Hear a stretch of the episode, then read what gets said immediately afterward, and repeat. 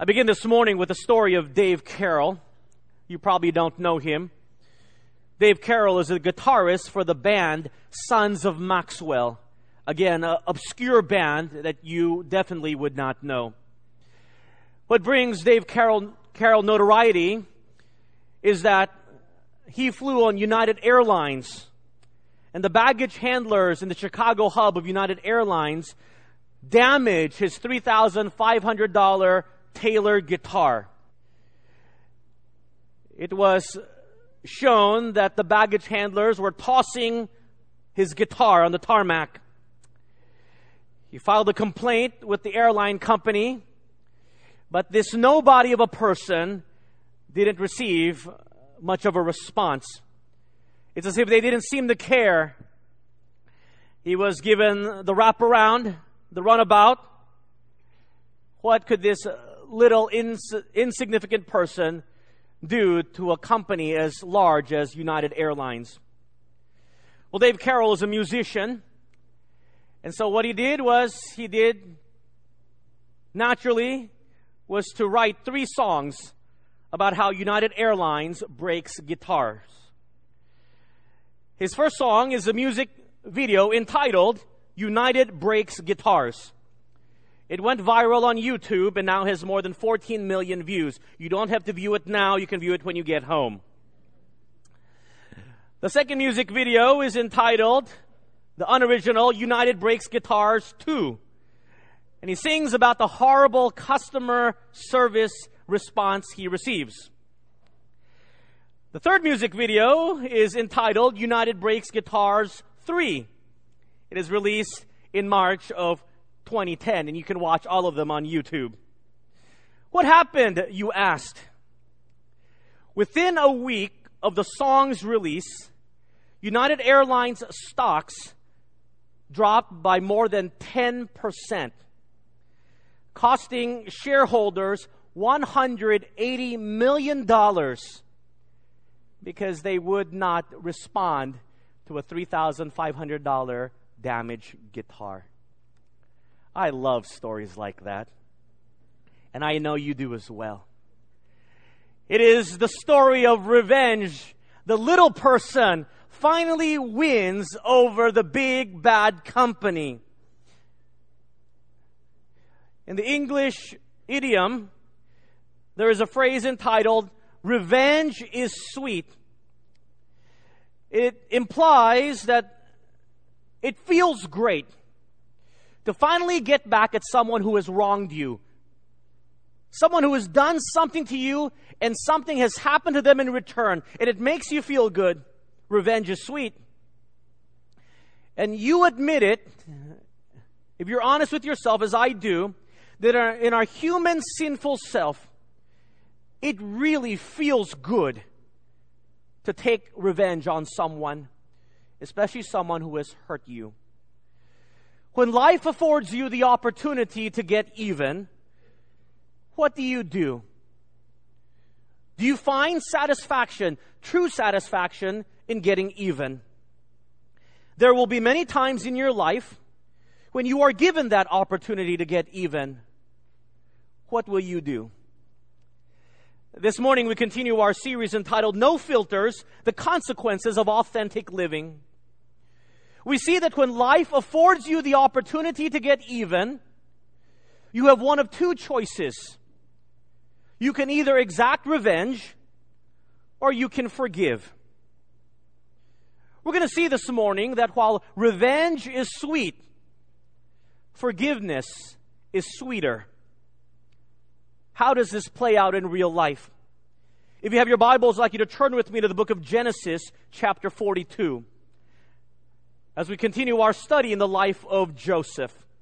Genesis chapter 42, if you're new to the Bible, that is the first book in the Bible. We're going to be covering all the way until chapter 45, verse 15. I would love to exposit every one of these verses. But if you have time, would you go home and read the details of these exciting chapters? In these chapters, Joseph has the opportunity to finally get back at his brothers. The very brothers who sold him into slavery what does he do? Look with me. In verses 1 to 5 of chapter 42, it is in the midst of the seven years of severe famine that God is revealed through Pharaoh's dreams. If you remember, as we talked about last week, Joseph has risen from the rank of a slave to that of a, a prime minister, literally overnight. Because he's able to interpret the dreams that God has given Pharaoh that Egypt will experience seven fruitful, bountiful years, followed by seven years of severe famine. And here in this time of famine, it has spread outside of Egypt to the surrounding region and has spread to the land of Canaan, where Jacob and his son live. And so without food, Jacob sends his ten sons to Egypt to buy food, but leaves the youngest, Benjamin, behind. Benjamin is the only other son of his favorite wife, Rachel. Without Joseph, with Joseph gone, Benjamin is now Jacob's favorite. And as per the instructions of Pharaoh himself, all those wishing to buy grain from Egypt must first appear before Joseph. And that's where we pick up the story as the ten brothers appear before Joseph in verse 6 of chapter 42. Look with me. Now Joseph was governor over the land, and it was he who sold to all the people of the land. And Joseph's brothers came and bowed down before him with their faces to the earth. Joseph saw his brothers and recognized them, but he acted as a stranger to them and, and spoke harshly, roughly to them. Then he said to them, Where do you come from? And they said, From the land of Canaan to buy food verse 8. So Joseph recognized his brothers, but they did not recognize him. The Bible tells us Joseph immediately recognizes his brothers who come to seek for food. But they don't recognize Joseph because more than likely he is wearing Egyptian garb. He looks very culturally Egyptian and he speaks through a translator. The Bible seems to implicate that Joseph, when he sees his brothers, is angry at them. He speaks harshly to them. Perhaps all those years of pent up anger, all those years of emotions against his brothers who has sold him into slavery and where he had to endure 13 years as a prisoner in a foreign land, all of it comes out. And none of us can really blame him for acting this manner. But then something happens to Joseph. Read carefully verse 9. Then Joseph remembered the dreams which he had dreamed about them. The Bible tells us that suddenly Joseph remembered the dreams he dreamt when he was a young man. Remember about the stalks of grain bowing to his, about the stars bowing to him. And in this moment, Joseph suddenly realizes that his brothers coming to Egypt is a divine appointment, a fulfillment of God's prophecies. And it was happening now as his brothers, ten of them, were bowing to him as the dreams of others have come true, that of the baker, that of the butler, even the very dreams of Pharaoh, Joseph realizes that when he was a young man dreaming those dreams that curried the envy of his brothers, it was now coming true. And he was softened in his heart, realizing that, that this was the plan of God. And so I believe Joseph's motive is no longer to exact revenge, knowing that this is God's divine plan. In fact, we're going to find out later in his interaction with his brothers that Joseph will break down into tears on four occasions. And it is in these four times of emotional breakdown that will show us the four principles of why forgiveness is so much better than the sweet satisfaction of revenge. Joseph will demonstrate forgiveness and compassion, and he will receive something better in return, more than if he exacts revenge on his brothers. Well, Joseph naturally wants to see that his brothers have changed. And so he accuses them of being spies. Look at verse 10. And they said to him, No, my Lord, but your servant has come to buy food. We are all one man's son. We are honest men. Note that, circle that.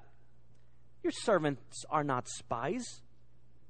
But Joseph said to them, No, but you have come to see the nakedness of the land. And they said, Your servants are twelve brothers, the sons of one man in the land of Canaan. And in fact, the youngest is with our father today, and one is no more. You know, it's interesting if you stop here without knowing the rest of the story. They offer up more information than they need to. Joseph never asked about how many brothers they had. It's as if these brothers, when they said, We're honest men, offers up this information to Joseph, who they don't know is Joseph, to tell them, here we are 10, there's one with dad in Canaan, and there's one who is no longer with them, who's perhaps died. If they had not mentioned Benjamin or Joseph, then Joseph would have known that they were liars and had not changed. Perhaps in those 20 years, these brothers of his had been trying to prove to the world just how honest they now were. Well, in verses 14 to 17, Joseph tells them to bring Benjamin to him if their words are true, or else they will be convicted as spies. And he kept them in prison for three days. In verses 18 to 20, Joseph releases them from prison and holds one brother back while the rest are allowed to return back to Canaan to bring back Benjamin. Look at the brothers' response to all of this, verse 21.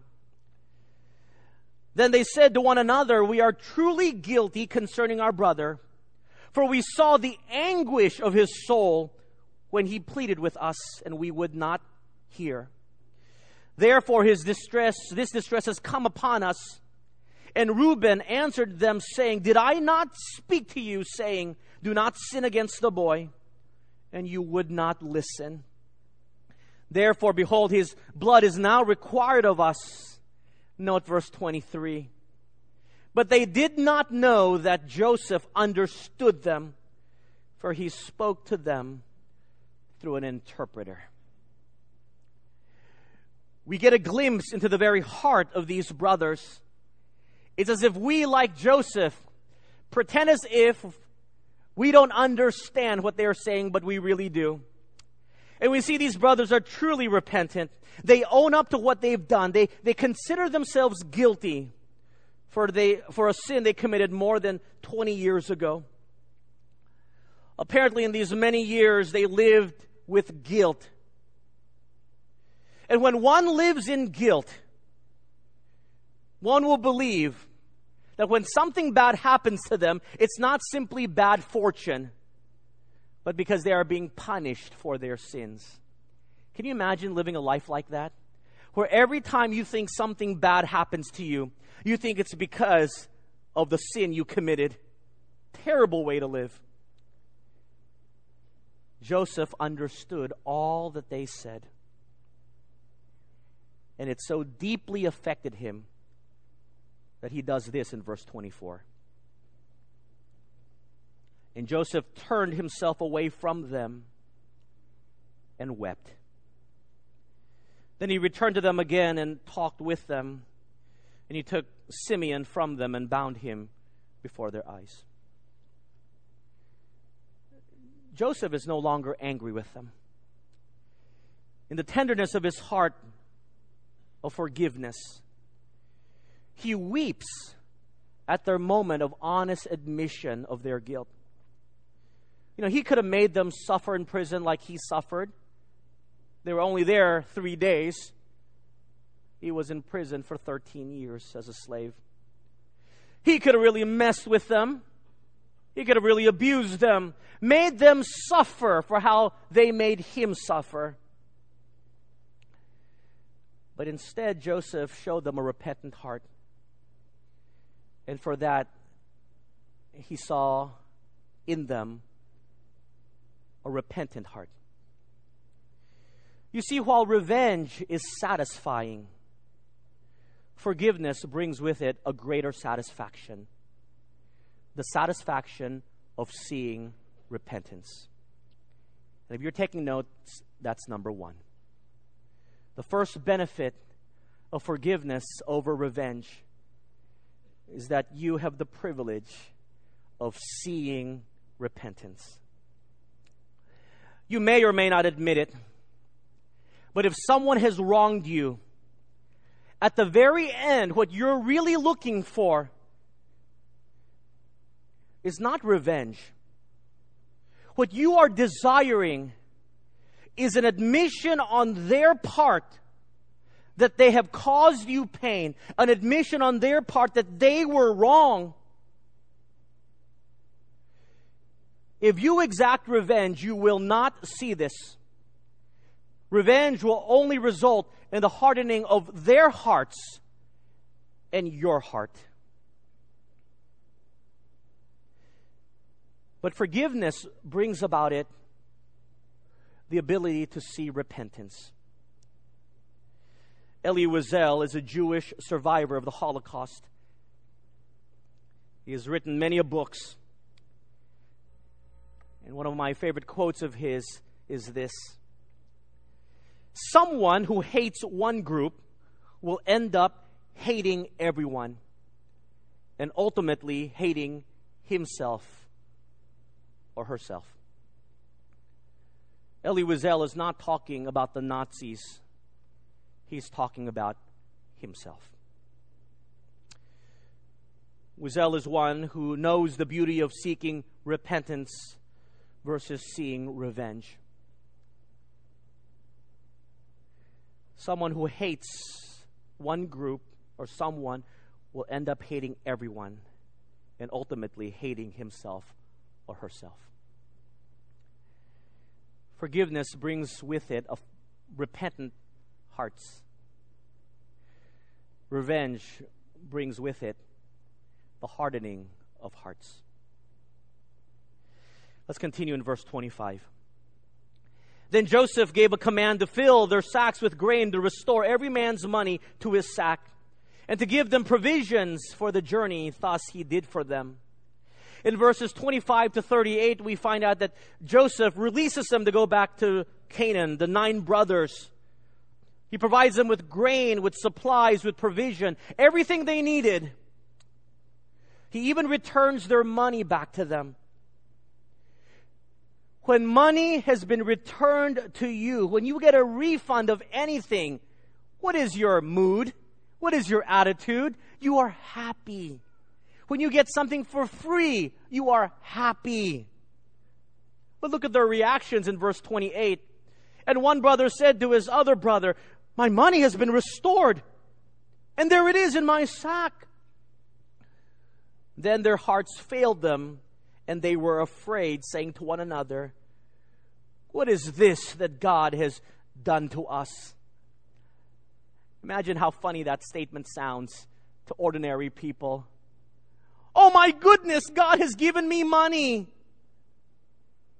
Ridiculous. But as a side note, that's why feeling guilty or living in guilt is one of the most terrible experiences you can have because you can't enjoy life. And we'll talk about that in a different sermon at a different time. You guys just got your money back. Free food. I love free food. You should be praising God because now you can buy more. But to them, it was a curse. Anyway, the nine tell Jacob, their father, when they returned, of all that had happened in Egypt and how they needed to take back Benjamin with them so that they can appear and not be called spies and to be able to buy more grain. And also, by the way, Dad, Simeon's in jail as a collateral. Well, Jacob naturally refuses to allow Benjamin to go back to Egypt with the nine brothers. Father still showing favoritism. I don't care if you nine brothers die or ten. Benjamin doesn't go. Reuben offers the life of his two sons if something happens to Benjamin. Jacob flatly refuses. Chapter 43. In verses 1 to 15 of chapter 43, we are told that the famine is very severe and they'd eaten through all of their food supplies that they had gotten from Egypt. And so Judah approaches his father and he tells his father, Dad, we got to go back to Egypt to buy food. But we can't go back without Benjamin. And here, Judah, like Reuben before, says, I will be the bond. I will be the guarantor. I will be the surety for Benjamin. If anything happens to him, you can blame me. Finally, some responsibility taken by this man. What a change of character for the brother whose idea it was. If you remember from a few weeks ago, it was Judah who had the idea to sell Joseph to the slave traders. Desperate for food, uh, Jacob finally agrees and asks them to bring the best of gifts from the land and to bring back double the money to pay back the Egyptians. So, with Benjamin in tow, they head back to Egypt, and when they arrive in verses 16 to 25, they are treated to a grand banquet, a luncheon prepared by Joseph's staff. Verse 26 of chapter 43. And when Joseph came home, they brought him the present which was in their hand into the house and bowed down before him to the earth. Here they were again. Now they were bowing down before him, presenting the gifts they had brought from Canaan to Joseph. There they were, all the brothers. You would think that if Joseph was like you and me, because I put myself in his shoes, I would toy with them a little bit. Make them sweat it out. Make them suffer. Make them do the chicken dance. I don't know. But instead, look how Joseph responds. Verse 27 and 28. Then Joseph asked them about how about their well-being. How are you guys? How are you doing? How was your trip here? And he asked them, Is your father well, the old man of whom you spoke? Is he, is he still alive? And they answered, Your servant, our father, is in good health. He is still alive. And they bowed their heads down and prostrated themselves.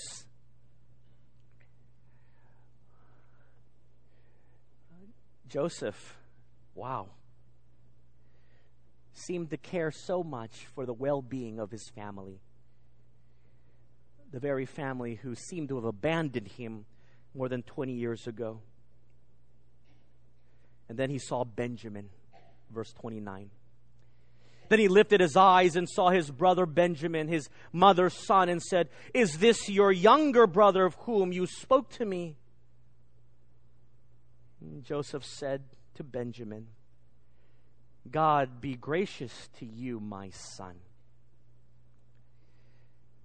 his eyes laid upon his full brother Benjamin, and he blesses him. Look what happens in verse 30 to Joseph. Now Joseph's heart yearned for his brother. So Joseph made haste and sought somewhere to cry, to weep. And he went into his chamber and wept there. Then he washed his face and came out, and he restrained himself and said, Serve the bread. Joseph runs out of his chamber. He cannot control his emotions. He wants to reveal himself. He wants to give Benjamin a hug. He wants to tell his brothers it's okay. but he doesn't want to show his emotions, and so he takes off. And remember how we left the brothers? They were prostrated on the floor. They must have been wondering, where did the prime minister go? Is he mad at us? He's taken a long time. You women and some men know that when you cry, your eyes get puffy. Take some time for that swelling to come down. It must have been torture for them. Can we get up? Will he be angry if he doesn't find us prostrated? Instead of revenge, you see the heart of Joseph. He yearns for his brothers. He sees them as people, his own family, people who are repentant of heart. And in these verses lies the second benefit of seeking repentance instead of seeking revenge. Number two. The second benefit is you get to keep a beautiful heart. I'll explain this. Keeping a beautiful heart. You see, when you seek revenge on someone, when you seek revenge, you vilify them. You see them as inhumane. You don't see them as people. You see them as people who deserve all that they deserve. They will never be your friend. These are bad people. And yes, maybe they do deserve it. But you know what revenge does? It hardens your heart. But when you forgive someone, you see them as people. You see them as people perhaps to be pitied. You see them as family. And if they are believers, as members of the family of God. If you show forth forgiveness, you see them as friends.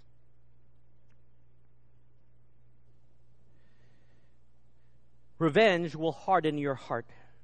You will become very bitter. Forgiveness brings with it the benefit of a beautiful heart. Let me give you an example. If you have clay, and you take clay and mold it into something, and put it out into a very bright, sunny day, what does that sun do to the clay? It hardens it. And then take a stick of butter and bring it out to the very same sunny day, affected by the same strong rays of the sun. What happens to the butter? It melts. Same sun to effect hardening, softening. So it is in your life and mine. The same circumstance can elicit from you a hardening of your heart in bitterness or a softening of your heart in tenderness. And it is up to you how you want your heart to be. But the benefits of forgiveness over revenge is that you get to cultivate a beautiful heart. There's a story told of a righteous man. He was engaged in his early morning devotions under a tree whose roots stretched out over the riverbanks. During his devotions, he noticed that the river was rising and there was a little small scorpion caught in the roots about to drown. So this righteous man crawled out to the roots and reached out to try to save the scorpion, to free it from the rising water. But every time he tried to reach out to the scorpion, the scorpion stung back at him. An observer came along and said to the righteous man, Don't you know that's a scorpion? And it's in the nature of the scorpion to want to sting. To which the righteous man replied, That may well be, but it is in my nature to save. And must I change my nature because the scorpion does not change its nature? It's great. Must I change because someone else does not? Must I live in bitterness because someone won't ask for forgiveness? No. You change, you show forth forgiveness regardless of what the other party does. Same son, same circumstances. What will your heart look like? I hope you will cultivate a beautiful heart. Chapter 44. In verse 1 to 3, they are allowed to return home. All 11. Joseph instructs his chief steward to give food and supplies to the 11 brothers on their way back to Canaan. He, like before, returns all of his, all of their money in each brother's sack. But this time, very interestingly, Joseph asks that his personal silver cup be put into the cup of Benjamin. And then they were sent on their way. In verse 4 to 8, we are told that Joseph calls the very same steward and he says, Would you go and overtake my brothers on their way back to Canaan? And would you ask them if any one of them took my silver cup? And so the steward does that, and his brothers are so surprised to be accused of doing such a thing. So sure that not one of the brothers took it that they offered this in verse 9 of chapter 44. With whomever of your servant it is found, let him die. Whoever's got the silver cup, he will die. And we also will be the Lord's slaves. We will all become slaves to Joseph. So sure it was not with them. Well, the steward knew it was there. He put it there. And so he tried to soften them up. Hey, don't be so dramatic there. Verse 10. And he said, now also let it be according to your word. Notice he changed it. He with whom it is found shall be my slave, and the rest of you shall be blameless. The one with the cup, he will be the slave. The rest of you are free to go. Now, why do you think that Joseph wants to isolate Benjamin? I believe Joseph wanted to see if his brothers had really transformed. You see, it's one thing to know if someone repents of a past sin. It's a one-time event. They were sorry for what they did. But it's completely different to see if they are transformed as people. You and I are sorry and we ask for forgiveness if we're caught. And then we vow to ourselves we will never be caught again. And if we are, we'll then be sorry then. There is something different between asking for forgiveness for that one occasion of indiscretion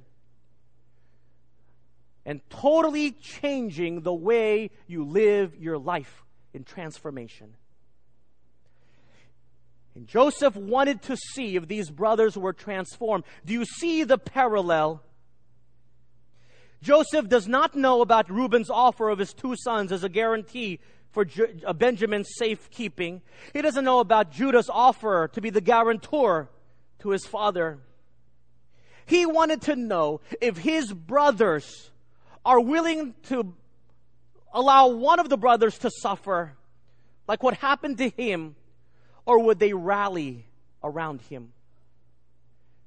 Same parallel situation.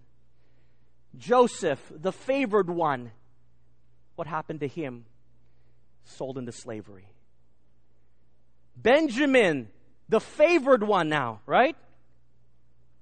Will they just simply disregard and tell daddy, sorry, he stole the cup? Would they let him take the fall? Well, in verses 11 to 15, the steward does find that silver cup in Benjamin's sack, and they're all shocked because they know about the implication of what will happen. But instead of allowing Benjamin to go by himself, they all return back to the city and they all appear before Joseph to plead their case on behalf of Benjamin. They cared so much for this brother, unlike their own treatment of Joseph years before. Even though Benjamin was clearly the favorite of Jacob, he was still their brother. They had changed. They would protect him. I hope you will have time when you get back home to read the impassioned plea of Judah for the life of Benjamin in front of Joseph in verses 16 to 31. We don't have time. But here in this impassioned plea, Judah recounts to Joseph all that has transpired. He reveals the guilt of their sin, the heartbreak it caused his father, knowing that he would lose the second of only two sons of his beloved wife Rachel. You just simply see in these verses the impassioned plea of a transformed man. Remember, this is the very guy who had no problems selling Joseph to the slave traders. I share only with you a bit of his speech in verses 30 to 34. Now, therefore, when I come to your servant, my father, and the lad Benjamin is not with us, since his life is bound up in the lad's life. It will happen when Jacob sees that the lad is not with us, that he will die. So your servants will bring down the gray hair of your servant our father with sorrow to the grave. For your servant became surety for the lad to my father, saying, If I do not bring him back to you, then I shall bear the blame before my father forever. Now therefore, please let your servant remain instead of the lad as a slave to my Lord, and let the lad go up with his brothers. For how shall I go up to my father if the lad is not with me, lest perhaps I see the evil that would come upon my father? Judah, the spokesman of the ten, says, I cannot bear the thought of the news that Benjamin is not returning, what that would do to my father. It would literally kill him. I want you to think about that. This is the same man who had no problems, as we talked about a few weeks ago, going to his father and seeing his father grieve because he thought wild beast had killed his favorite son and to go to his father in front of his face and comfort him and said, It will be okay, and lie to his father's face. Now plea before a stranger. He cannot bear the thought of what a second news like this would do to his father. He did it the first time, he could have easily done it the second time. And here's the clincher Judah owns up to his promise to his father let me be the slave in place of Benjamin. Do you see how ironic that is? The man whose idea it was to sell Joseph as a slave says, I will be a slave on Benjamin's behalf. Could he have not offered that? Could not one of the brothers 20 years ago had offered to be the slave in place of Joseph, not a one? And here you see Judah doing the very thing we would not expect him to do. Look at the outcry of the reaction of Joseph in chapter 45, verse 1 and 2. Then Joseph could not restrain himself before all who stood by him and cried out, Make everyone go out from me. So no one stood with him while Joseph made himself known to his brothers. And he wept aloud, so loud that the Egyptians and the house of Pharaoh heard it. Joseph weeps in front of his brothers. He weeps so loud, the entire royal court can hear him crying, sobbing. What is he crying about? I believe he is crying full of joy. All those emotions come out. He can no longer contain himself. He doesn't have time to run to his chambers to cry.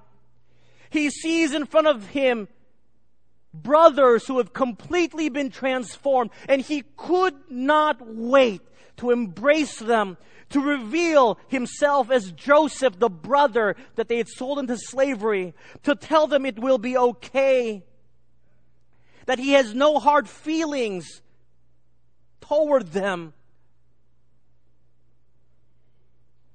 And it all came out in a tearful sob.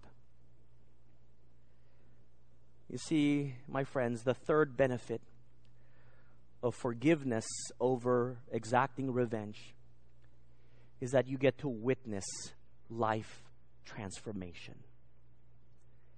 Witnessing life transformation. If people got what they deserved the first time they did something wrong, then you and I would never see lives transformed. Lives are transformed when God shows His grace and mercy. And the acknowledgement of men and women to the grace and mercy of God when He could have exacted revenge begins to transform the life of someone, someone who's completely different.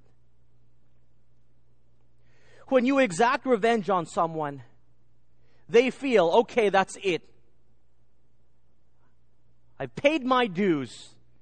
I hurt you, you hurt me, we're even. Just go on with life. But when you repay evil with good, it will cause in their hearts, with the working of the Holy Spirit, such imbalance, such insecurity, such experiences of grace and mercy that they will begin the process of life transformation. It is beautiful to witness lives radically changed. But that only happens in forgiveness. Verse 3.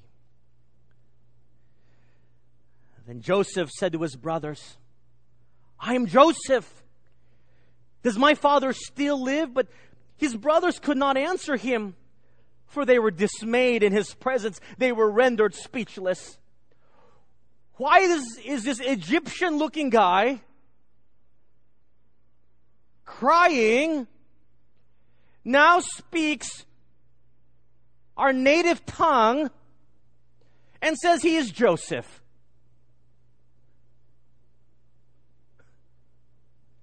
And that's why verse 4 Joseph said to his brother, Please Come near to me. Look, it's me. So they came near, and he said, I am Joseph, your brother, whom you sold into Egypt. But now, I love this. Do not therefore be grieved or angry with yourself, because you sold me here, for God sent me before you to preserve life. He says, brothers, don't worry. Don't feel guilty anymore. Don't beat yourself up. God has a higher purpose in all of this, and we'll study this in a few weeks. It is God's plan. I'm no longer angry with you. They couldn't believe it. In verses 6 to 13, Joseph invites their families to come to Egypt to live, there would be five more years of severe famine. He says, I'll take care of you guys. You will live in the best land of Goshen, and I will provide you with everything. Wow. To a bunch of people who deserve nothing. Joseph has been trying to give them back everything. He gives them their money back. Now he gives them a home, security, I will give you and take care of you forever.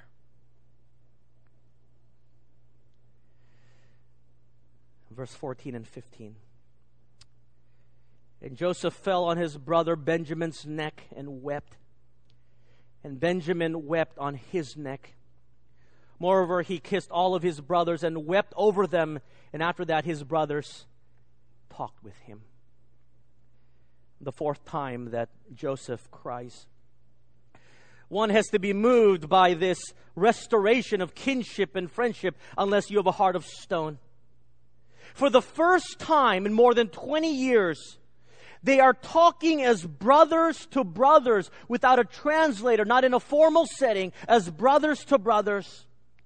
The last time they heard Joseph's voice in their native language was when he was pleading for their life. Brothers, do not do this to me. Do not sell me as a slave to a foreign land.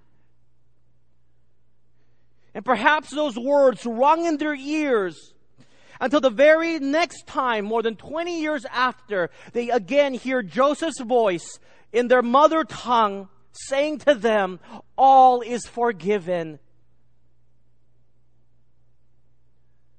I will provide for you. I will take care of you. This is a picture of restoration. The fourth benefit of demonstrating forgiveness over exacting revenge. You will have the privilege of experiencing restoration. In revenge, there is no restoration. In forgiveness, there is. In the reality of the world you and I live in, is a world that says you must take revenge. You must pay evil with evil. But in the scriptures, we are told that when we no longer exact revenge, but bring about forgiveness, we will receive the benefit of seeing repentance we will get to keep a beautiful heart. We will witness life transformation. We will experience restoration. As I studied this passage this week, my thoughts turned to God and how that practically plays out in our life it works the same way with God. God was rightfully wrathful with us. He was mad. He was angry because we caused him to be angry with our sin. He could have given us what we deserve. I won't use the word revenge, but he could have exhibited that and we would have been deserving of our sin and the consequences of it, which would be death. We are deserving of hell. But because God so loved the world that he gave his only begotten Son that whosoever believeth in him shall not perish, but have everlasting life. Because of his love, we are reconciled to God through the propitiation of his Son, Jesus Christ. It means the wrath of God is appeased because of the shed blood of Jesus Christ, and now he can call us friend. Before we were enemies, now we are the friends of God. He has forgiven us. He has given us everything. As one who has initiated forgiveness, should not our Lord also deserve to see a response in our life? Should he not see the benefits of forgiveness? to see in us a repentant heart, to see in us a beautiful soul and heart of friendship with Him. Should He not expect whole life transformation? Should not He expect our desire for fellowship in restoration? He forgave us. He forgave me and He forgave you when He could have given us our just rewards. If He gave us what we deserve, I would not be standing here this morning. I do not deserve to be the pastor of any church because of what I've done in the past. And if you look at your life, you do not deserve also the blessings and mercies that God continues to pour out in your life. And yet, because He chooses to forgive us, we have what we have. Can He not see in us the transformation of our life, which will bring honor and glory to His name? My friends, revenge is sweet but forgiveness is sweeter. Since we have experienced it through the Savior, should we be willing to give it to others? Let's pray. Lord, thank you for your word. Thank you for the example of Joseph. And through the faithfulness and the tenderness of soul in this young man's life, I'm reminded how much more beautiful it is to forgive than to exact revenge. In a world that tells us to fight back for our rights, may we understand if we do so, we will not be able to see all of the benefits that forgiveness brings. I pray this morning that each person here, having been the recipient of forgiveness from above, daily forgiveness, may we also extend it into the lives of others for your glory's sake, so that you may be well pleased with our life.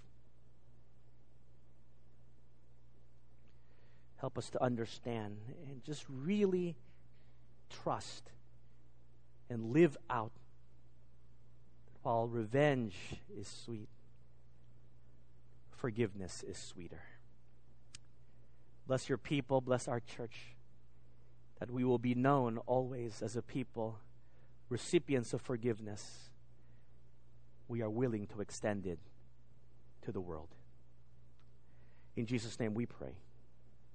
Amen.